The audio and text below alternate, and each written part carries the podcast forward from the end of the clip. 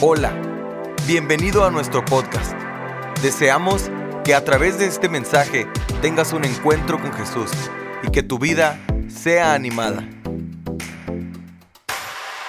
Le doy muchas gracias a Dios por el gran privilegio de estar aquí con ustedes en, en esta noche. Los felicito por haber apartado este tiempo para estar en la casa de Dios, pudiendo estar en, en cualquier otro lugar o, o en su casa están en este sitio, así que de verdad eh, les felicito por eso. ¿Cuántos han disfrutado del tiempo de la alabanza? Levante la mano.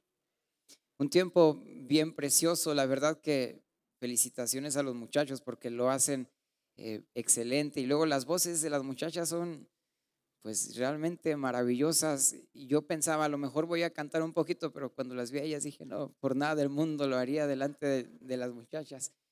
La verdad es que lo hacen bien bonito y hay un respaldo de Dios bien bonito y los felicito por eso. Todo está, no se los digo por barbearlos, eh, todo bien bonito. Llegué y, y, la plataforma tiene algunas cosas diferentes a comparación de la última vez que vine. Todo está bien bonito. Ustedes un poquito más feos, pero el, el templo y todo bien hermoso. De verdad que, que los felicito.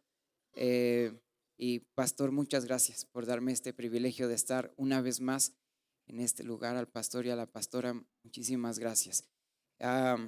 si gusta acompañarme en el Evangelio de Marcos, en el capítulo 5, versículo 24. Marcos capítulo 5, versículo 24.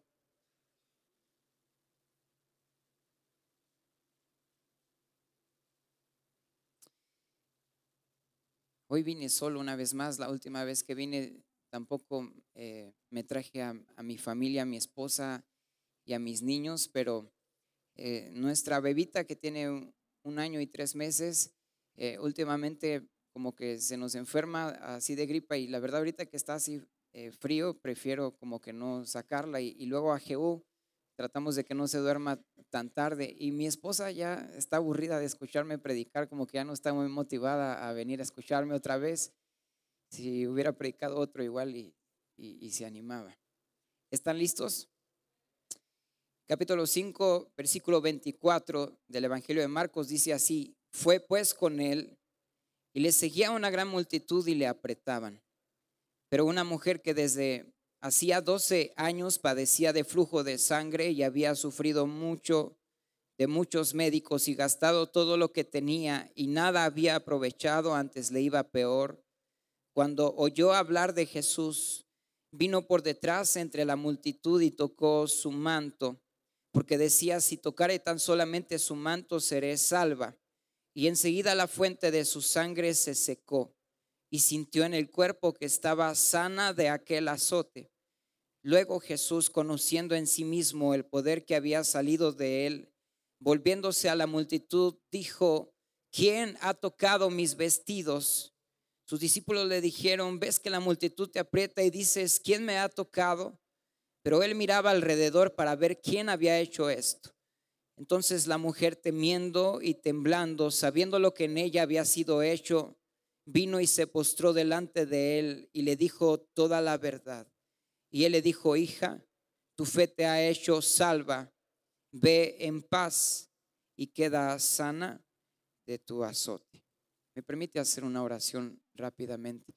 Señor, te damos muchas gracias en esta noche por el gran privilegio que tú nos das de estar hoy aquí en tu casa. Señor, gracias por la libertad que tenemos de hacerlo, la libertad de adorarte, la libertad de escuchar tu palabra, de vivirla, de predicarla. Señor, muchísimas gracias por tu presencia en medio nuestro, Señor. Es ella la que marca la diferencia, es ella la que nos impulsa a ir hacia adelante, Señor, y te damos muchas gracias por ello, Señor. Una vez más en esta noche, yo me escondo detrás tuyo para que seas tú hablando a lo más íntimo, a lo más profundo de nuestro corazón, Señor. Haz lo que solamente tú puedes hacer a través del poder de tu palabra en esta noche. Te damos toda la gloria y toda la honra en el nombre de Cristo Jesús.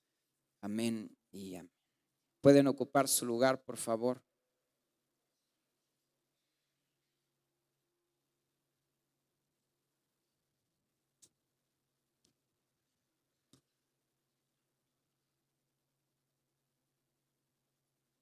Quiero, quiero pedirle que, que se olvide de cualquier cosa que pueda distraerle, cualquier ah, necesidad a lo mejor que hay, trate de hacerla a, un lado. Saben que hace poquito fui a, predicar a, otra ciudad, allá en Toluca, y hubo como un millón de distracciones mientras estaba predicando. Em, recuerdo que mientras predicaba había un niño que estaba aquí brincando a mi lado y nadie le decía nada y yo tenía ganas de darle una patada mientras predicaba para que cayera dormido o desmayado, aunque sea media hora.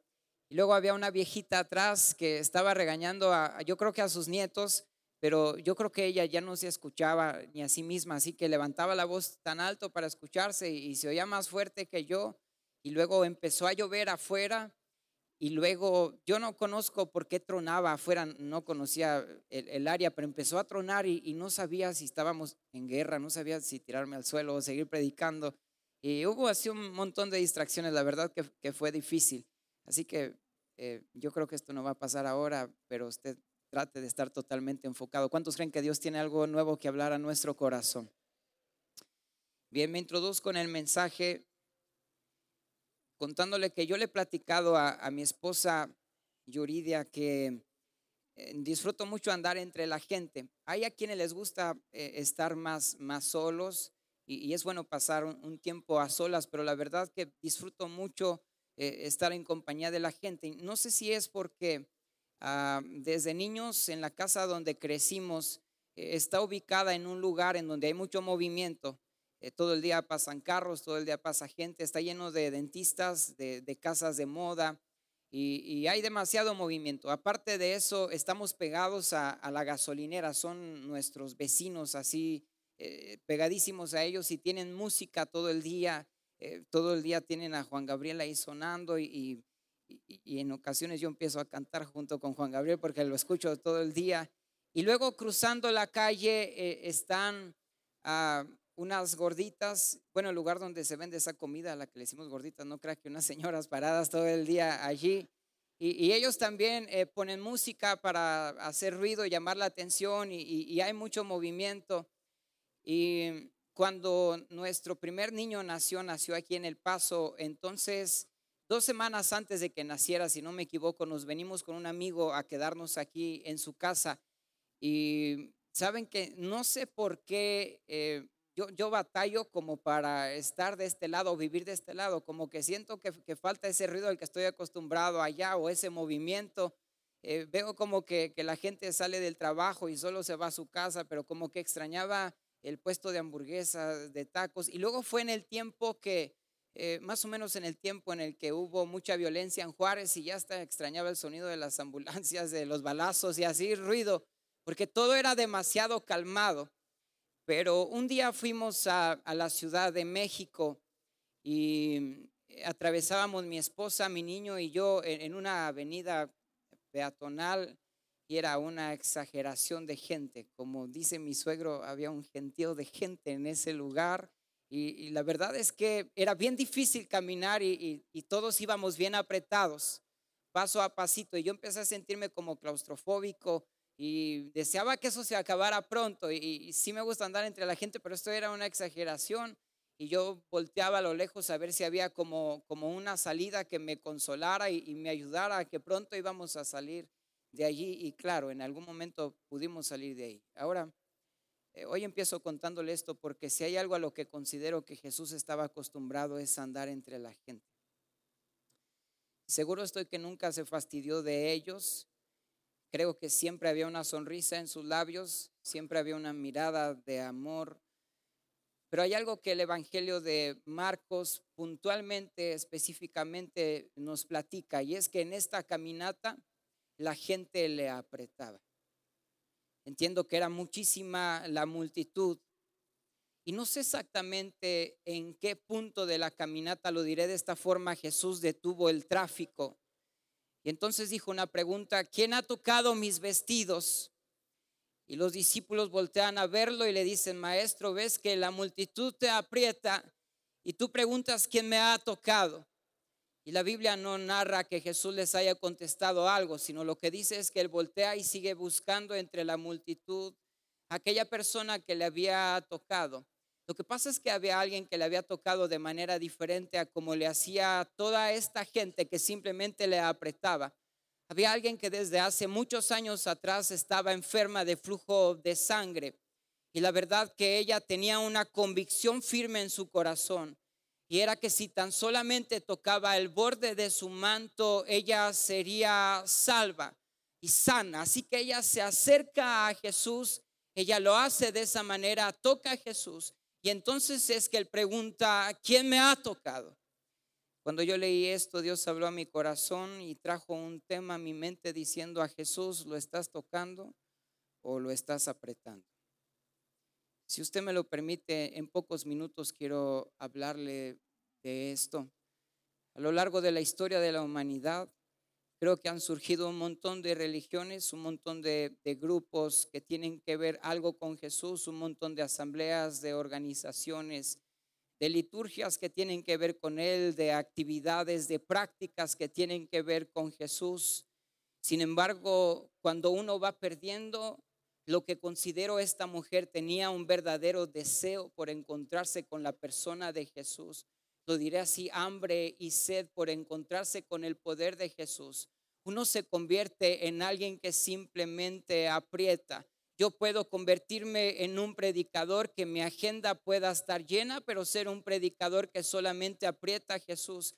Puedo convertirme en un ministro de altar que participa de alguna u otra forma, pero solo aprieto a Jesús. Puedo convertirme en un líder, puedo convertirme en alguien que se llama cristiano, alguien que no falta a las reuniones, alguien que va fielmente a cada servicio, pero cuando pierdo el deseo de encontrarme con lo único que realmente me mantiene vivo, que es su poder, me convierto en alguien que solamente aprieta, pero donde hay alguien que no se conforma con tener cierta distancia de Jesús, sino que realmente quiere encontrarse con Él. Se nota en todo lo que hace, se nota que realmente anhela tocar a Jesús a través de su alabanza, a través de su adoración, a través de su oración, a través de todo lo que hace.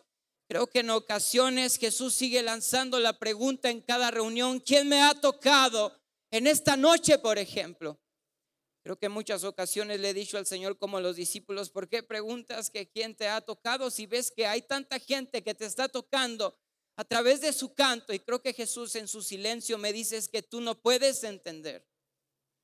Mucha gente que canta porque se sabe el canto, hay gente que lo hace para no verse mal ante los demás, para no verse como alguien que está callada mientras los demás han abierto sus labios para cantar.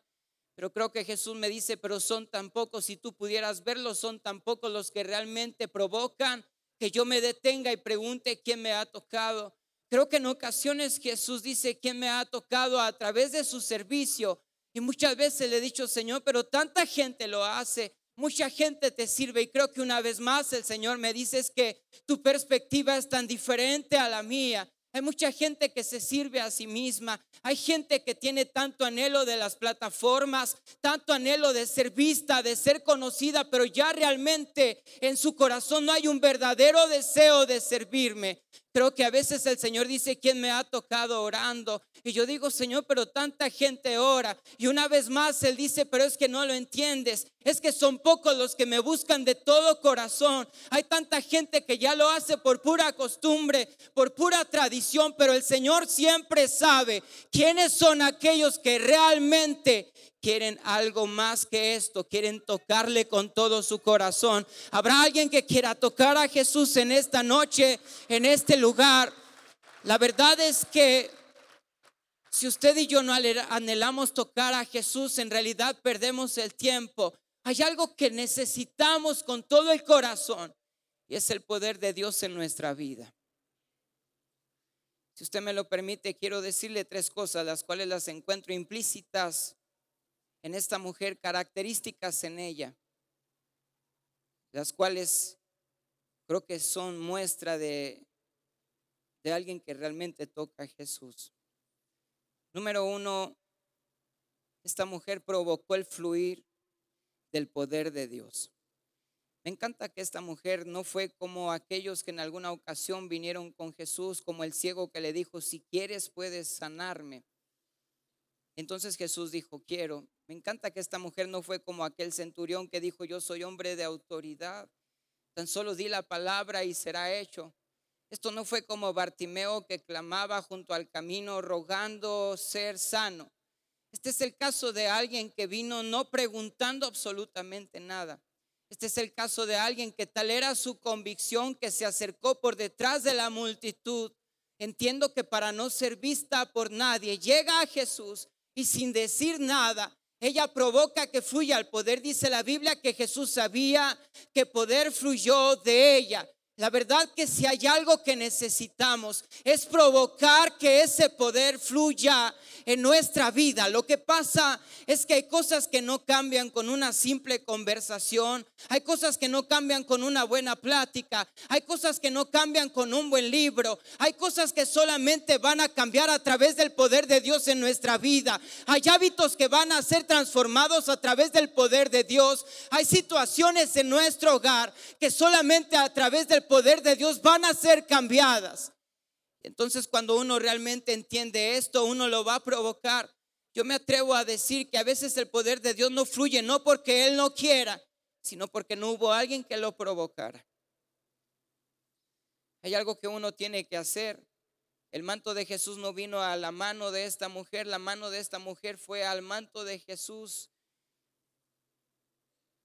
Hay algo que yo veo en la Biblia y es que algunas cosas son condicionadas.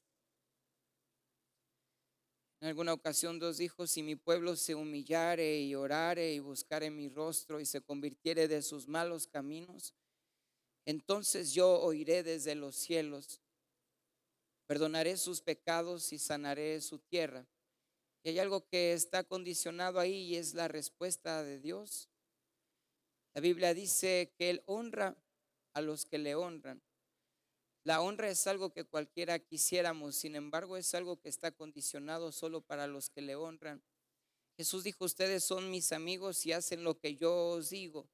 Cualquiera quiere llamarse amigo de Jesús, sin embargo Él está dejando algo bien claro. Hay algo que pasó en la Biblia. En alguna ocasión unos hombres llegaron, lo diré así, como muy salsas con Jesús, diciendo, dinos ¿Con qué autoridad haces esto? ¿O de quién te fue dada esa autoridad? Y lo que ellos no esperaban es que Jesús iba a lanzarles una pregunta a ellos. Entonces Jesús dijo, ustedes díganme, ¿el bautismo de Juan era del cielo o de los hombres? Dice la Biblia que ellos hablan entre sí y ellos analizan la posibilidad de responder que del cielo de los hombres y no les convenía ni una ni otra. Así que vinieron a Jesús y le dijeron, no sabemos. El no sabemos es una respuesta cuando es la verdad.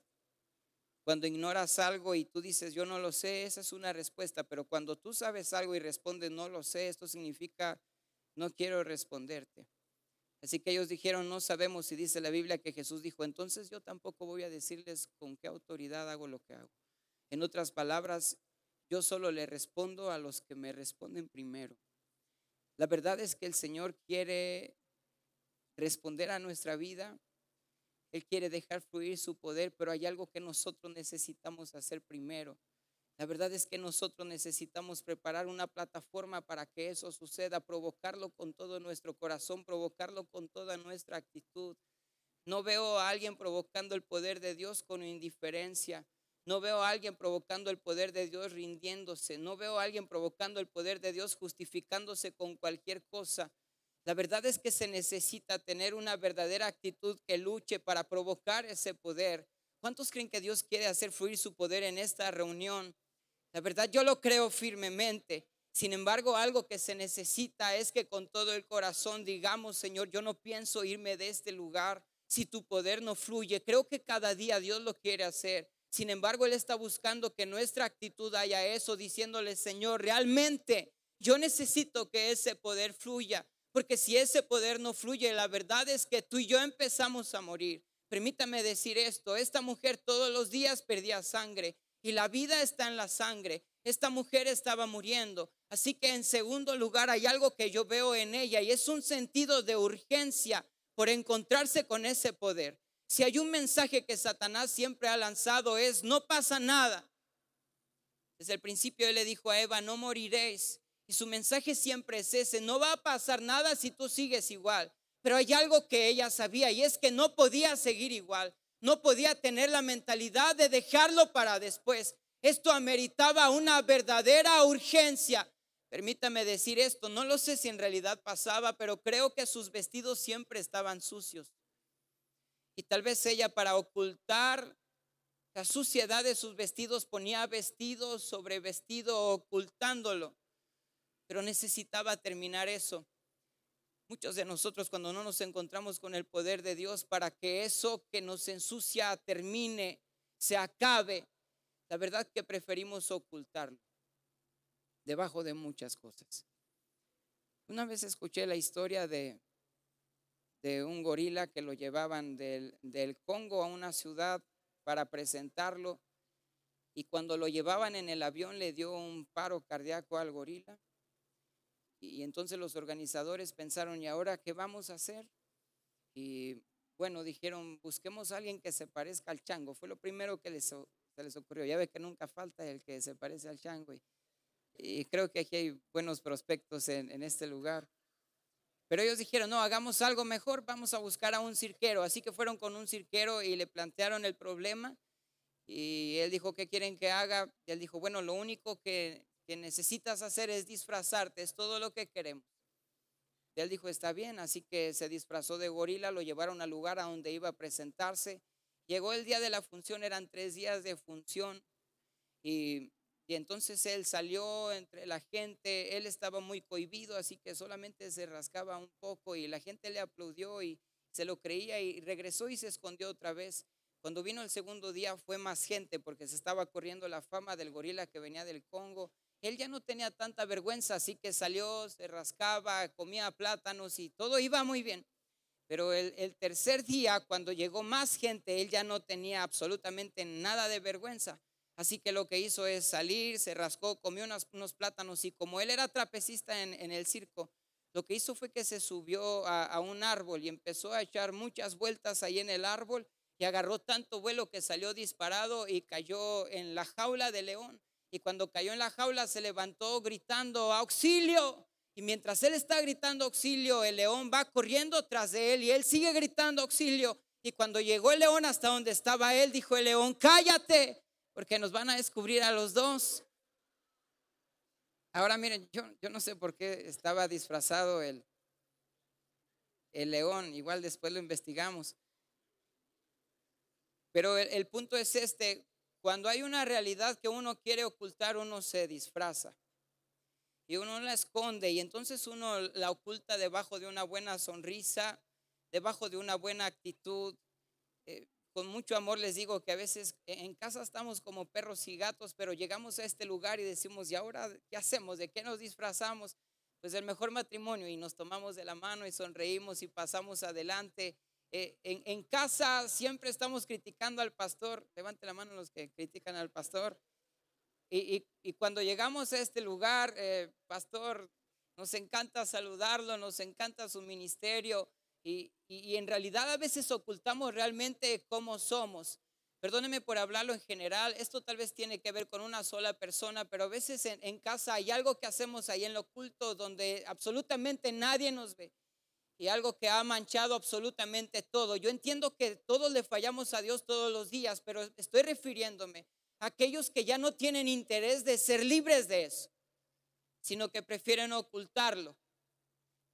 Entonces uno dice, vamos a actuar. ¿Sabe que yo creo que David fue el primer actor en la historia de la humanidad? Dice la Biblia que cuando lo buscaban para matarlo y lo encontraron, David se hizo pasar por un loco y dejaba correr la saliva por su barba y los que lo vieron dijeron, este es un demente, pero no era un demente, era un muchacho bien inteligente. Y ellos se lo creyeron y cuando él salió de ahí volvió a ser el mismo. Y es que es lo que a veces hacemos, poner vestido sobre vestido. Y Dios dice que tú necesitas encontrarte conmigo. Las cosas no van a cambiar simplemente por venir a sentarte. Qué bueno que estés en este lugar, pero si no te encuentras con el Señor de este lugar, de nada va a servir haber venido a este lugar. Qué bueno por las horas que ocupes en este lugar. Qué bueno si tu casa está llena de Biblias. Perdón, tiré el agua. Pero si no te encuentras con el Señor de la Biblia, de nada va a servir. ¿Cuántos me entienden hasta aquí lo que quiero decir? Eh, yo voy a contarles algo que creo que lo he contado definitivamente muchas veces y tal vez ya lo, ya lo escuchó, pero igual y se lo voy a contar siempre que le veo la cara a la gente de que le gusta el chisme, cuento así algunas cosas y, y se los voy a contar. Hace un buen tiempo atrás, cuando los muchachos de, la banda, yo tengo una banda que creo que igual y la conoce. Si no, así déjelo, no se preocupe. Si es porque se afea al piso, está bien. Si no, por mí, así dejemos. Gracias. Las toallas eran para eso, ¿no? Me imagino. Con esto secarme la boca y no me he visto los muchachos de la banda, porque les decía que tengo una banda, no crea que de delincuentes somos de Juárez, pero no, no es de delincuentes. ¿Hay alguien de Juárez aquí? todos son de Juárez, nomás que están acá de traicioneros, ¿verdad? Y una vez fuimos a tocar a un sitio y yo estaba en, era una reunión como de jóvenes y dije unas palabras como estas, muchachos, hoy puede ser nuestra última oportunidad. La última de ustedes de escuchar de Jesús y la última mía de hablar de Él. Y recuerdo que la reunión se terminó y yo me fui a un rincón del lugar y yo le dije a Dios a solas, Señor, no quisiera que fuera mi última oportunidad. Eh, si es la de ellos que tiene, pero que no sea la mía y yo quiero volver con mi esposa, con mis hijos. Y entonces nos fuimos de allí, dormimos y muy tempranito teníamos que salir para otro lugar a tocar. Entonces nos subimos al, auto, eran las 5 de la mañana, vamos en la carretera cuando el que venía de copiloto me dijo, te están haciendo cambio de luces. Él lo vio por el espejo, yo no lo había visto. Entonces cuando veo por el espejo retrovisor veo que atrás viene un auto a, mucha velocidad y haciéndome el cambio. Entonces, desde que me dijo, yo más o menos entendí de lo que se iba a tratar, así que me estacioné y luego ellos llegaron rápidamente y se estacionaron un poco a la izquierda de nosotros y un hombre por la ventana me dijo, bájate. Yo le contesté, ¿para qué? Y no sé, ¿para qué le dije que para qué? Ni modo que para ser amigos o algo así, pero fue mi reacción. Y yo no me bajé, le confieso que puse la mano en la palanca y, pensé, vamos a escapar. Pero no había para dónde hacerlo. Igual y, éramos hombres y podemos manejar bien. Si hubieran sido puras mujeres, igual y caen al barranco o algo así, pero creo que nosotros podíamos lograrlo. ¿Sabe que ayer le contaba a la iglesia en linaje que eh, este es un comercial que escuché que el 99% de los accidentes automovilísticos al menos en Juárez es por culpa de los hombres, pero por prestarle el carro a las mujeres y por eso hay muchos accidentes. Bueno, eso no tiene nada que ver con la predicación, pero volviendo al punto, yo pensé, vamos a escapar. Enfrente había una sierra, estábamos en un lugar en donde está una sierra que le dicen las Emes.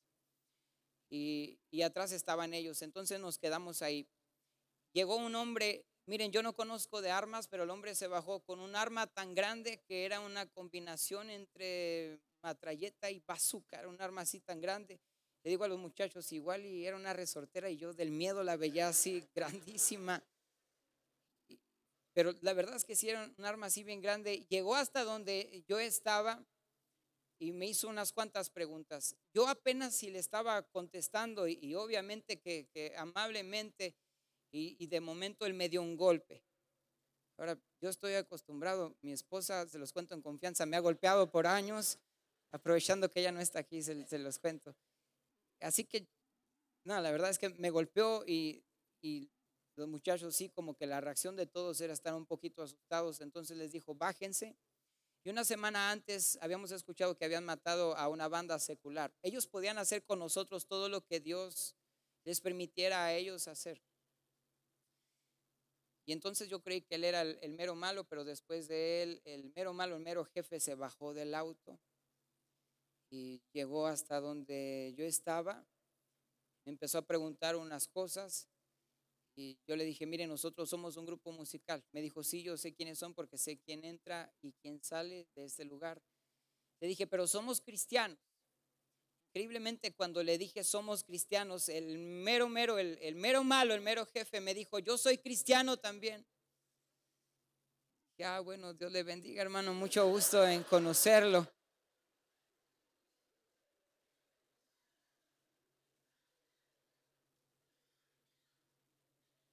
Miren, no podía contradecirlo. De modo que le dijera algo, yo le dije, pues es hermoso su ministerio y siga adelante. Podemos tocar en su aniversario si gusta y ya le dejé una tarjetita. Para no hacerles el cuento largo, el hombre nos dejó ir. Solo me dio unas indicaciones. Y, ya me dijo, mira, si te vuelven a hacer el cambio de luces, párate. Yo veía cualquier insecto que brillaba y yo frenaba en el camino. Y nos fuimos así calmados. Y amaneció. Esto ya se los cuento rápido. Él me explicó que de noche ellos son los que vigilaban, amanecía y llegaban las patrullas otra vez. Entonces yo estaba esperando que amaneciera y, así sucedió. Y cuando íbamos manejando, todos íbamos bien callados, normalmente vamos platicando, pero íbamos bien callados y yo iba pensando en lo que le había dicho a Dios una noche antes.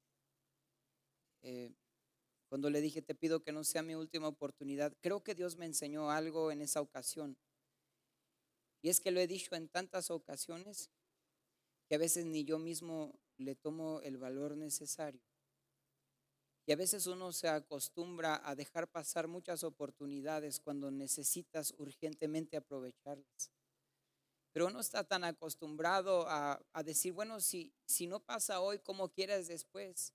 Yo creo que Dios sigue teniendo el poder. Creo que yo puedo provocar el poder de Dios a través de mi actitud, pero como quiera, si no pasa hoy, no sucede nada. En otra ocasión lo vamos a hacer. Creo que ese día Dios me puso un hombre con un arma grande dándome un golpe para enseñarme que cada instante puede ser el último. La verdad que esto sé que suena difícil de contar y de escuchar. Una vez más, perdón si antes me, escuchó contar esto, pero un gran amigo que tenía yo, él no quería nada con Jesús y, yo le decía, acércate a Jesús. Convivíamos de lunes a viernes en la escuela, el fin de semana, de, de sábado y domingo, él se iba al antro y nos volvíamos a ver el lunes.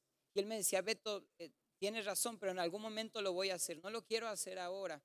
Él tenía como 18 años y un día salió a la calle con, con unos amigos y mientras va atravesando una avenida principal en Ciudad Juárez, alguien se cruza el semáforo en rojo. Dicen que el auto que se estrella con ellos era una troca que venía alterada, que le salía lumbre del mofle por la gran velocidad, eso cuentan los testigos. Y entonces se estampa con ellos directamente. Al lado de César venía una muchacha, cuentan que a ella le estalló la cabeza del impacto. La puerta de César se abrió, fue arrastrado muchos metros y todos murieron instantáneamente, incluyendo el que se cruzó el semáforo en rojo. Y entonces llamaron a mi casa y me dijeron, Beto César murió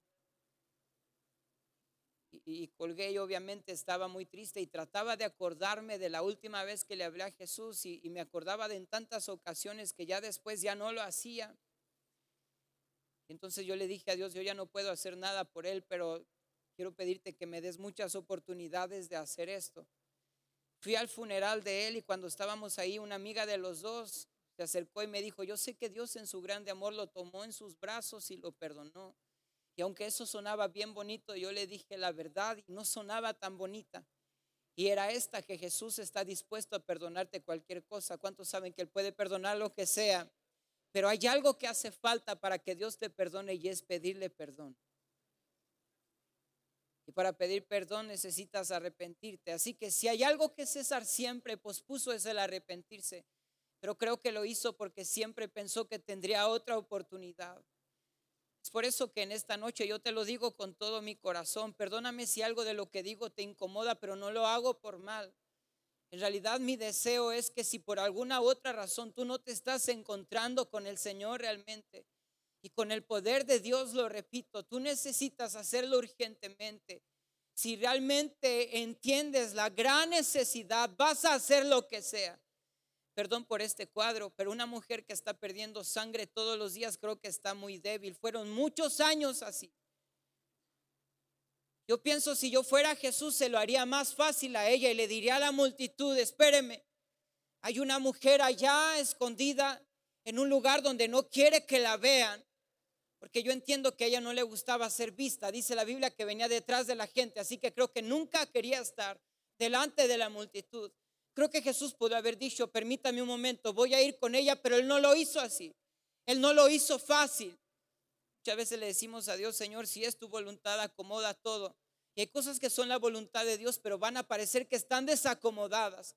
Y Dios va a permitir que están así, que estén así, perdón, para formar tu carácter, para que tú hagas lo que sea para abrirte camino.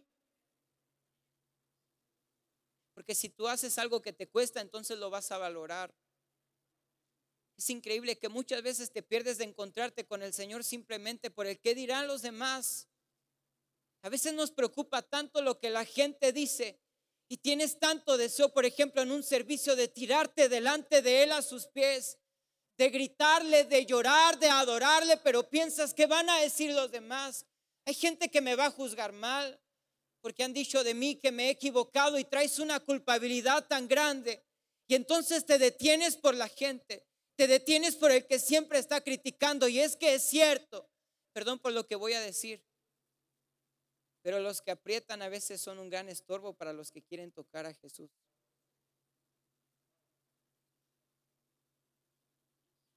El que viene a este lugar y no tiene ningún interés en, tocar al Señor, el otro está tratando de concentrarse, de, cerrar sus ojos, de enfocarse en Él y el de al lado está platicando y haciendo cualquier cosa.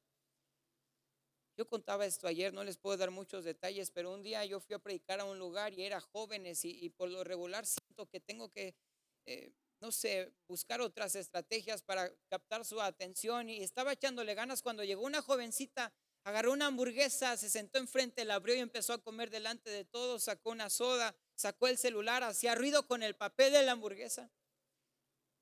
Y yo tratando de predicar. Y después de un tiempo volver a predicar a ese lugar y la vi que llegó.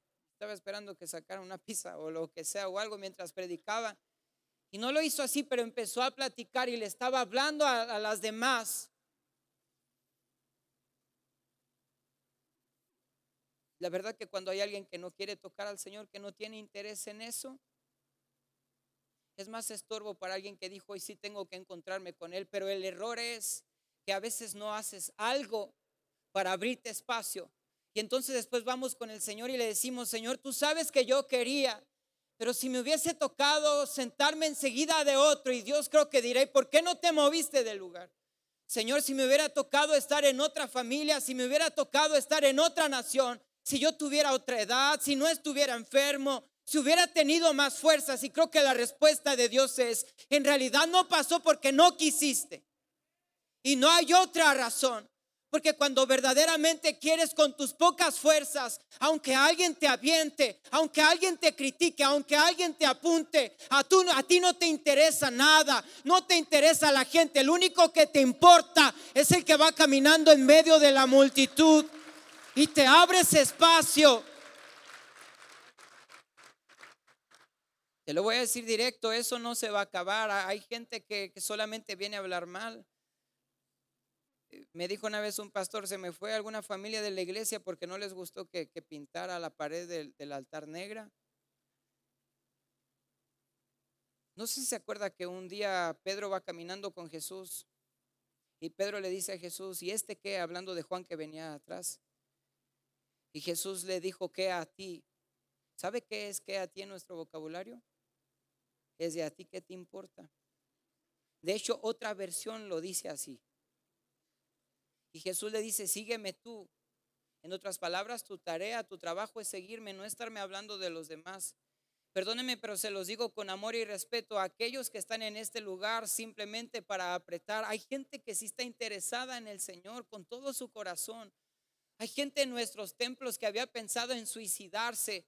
Hoy como nunca hay gente así. Mi esposa trabaja en un hospital y a cada rato me dice, hoy llegó un jovencito más queriendo quitarse la vida, todo empastillado. La verdad que se está volviendo un caso muy delicado. Los que pisamos esta plataforma realmente debemos pararnos con esta responsabilidad Creo que hoy vivimos en un tiempo en donde nuestros servicios parecen, es cierto, grandes espectáculos, grandes conciertos, templos muy hermosos, pero se está perdiendo lo único, repito, que nos mantiene vivos y nos transforma y es el poder de nuestro Señor.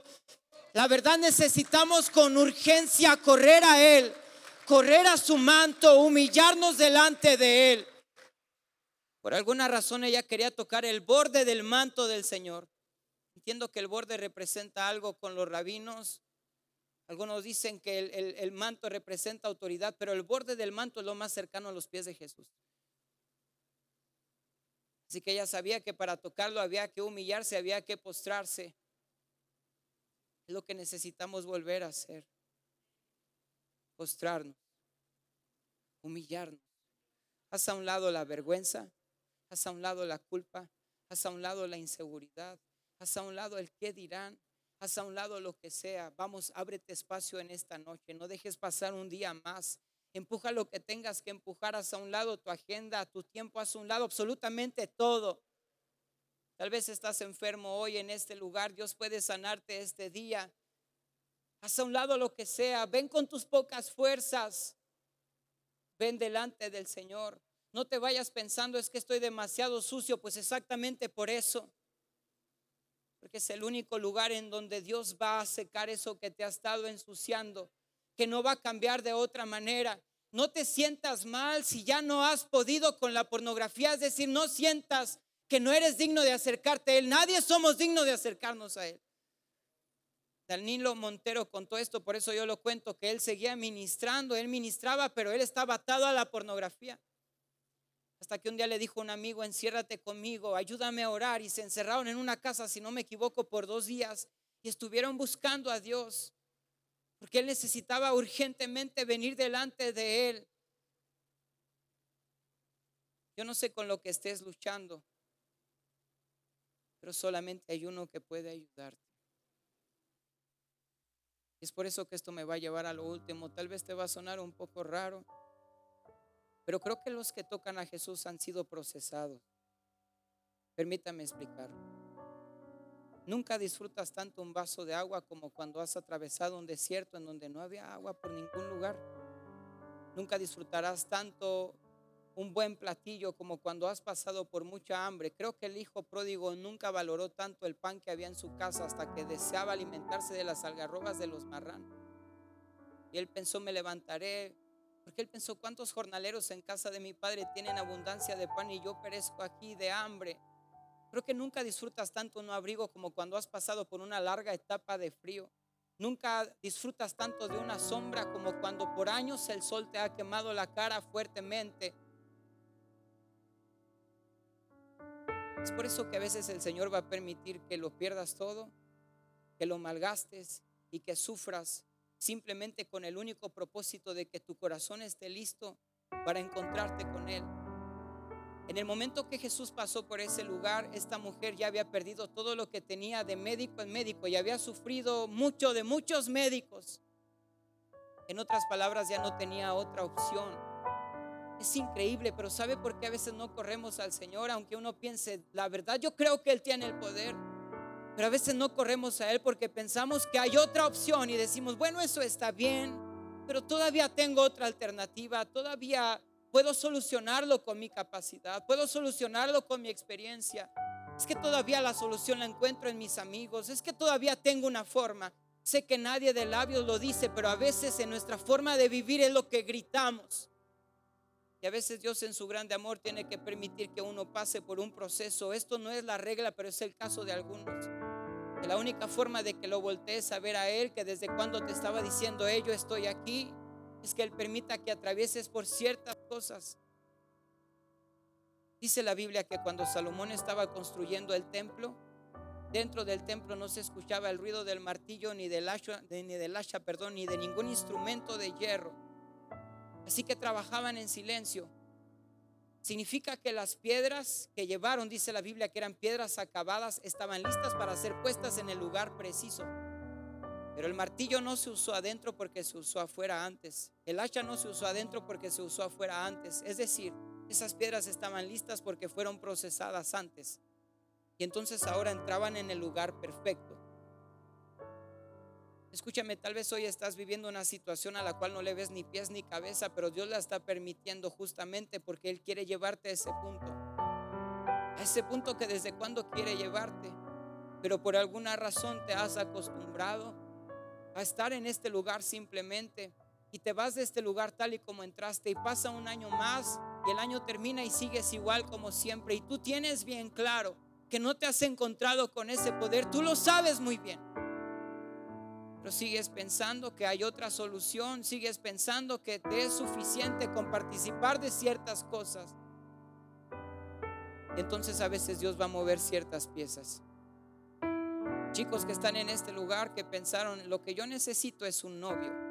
Y eso va a cambiar las cosas. Lo que yo necesito es una novia. Le habla al hombre que dijo, lo que yo necesito es un buen trabajo.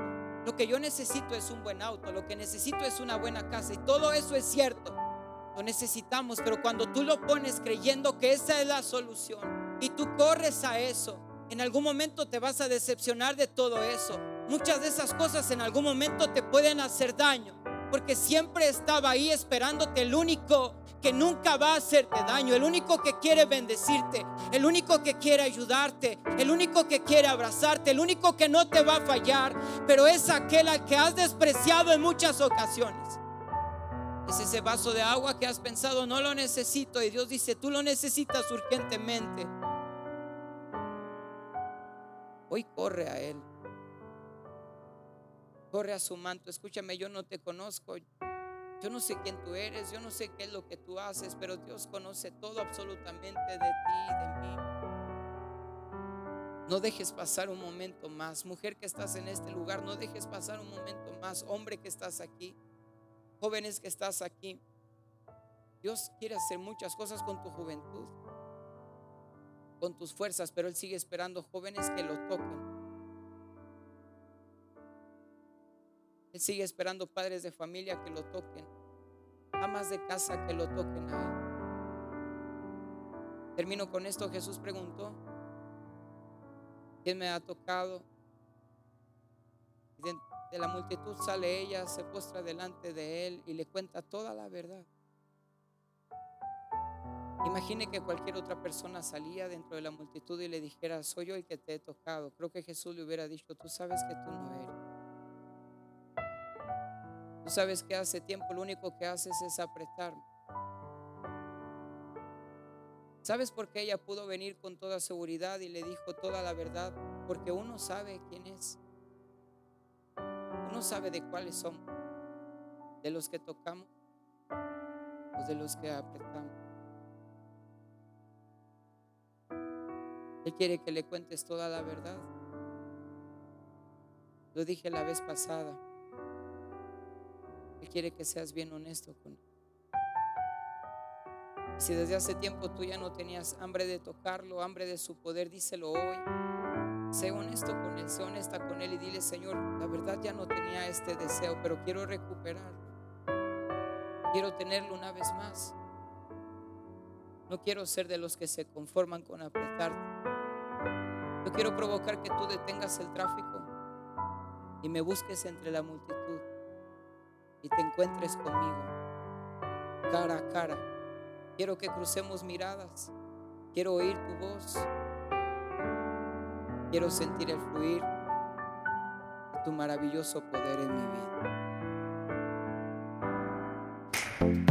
Deseamos que Dios haya hablado a tu vida de una forma especial. Si deseas saber más sobre este ministerio, visita nuestra página www.canticonuevo.tv y nuestras redes sociales Cántico Nuevo EP. Y recuerda, tus mejores días están por venir.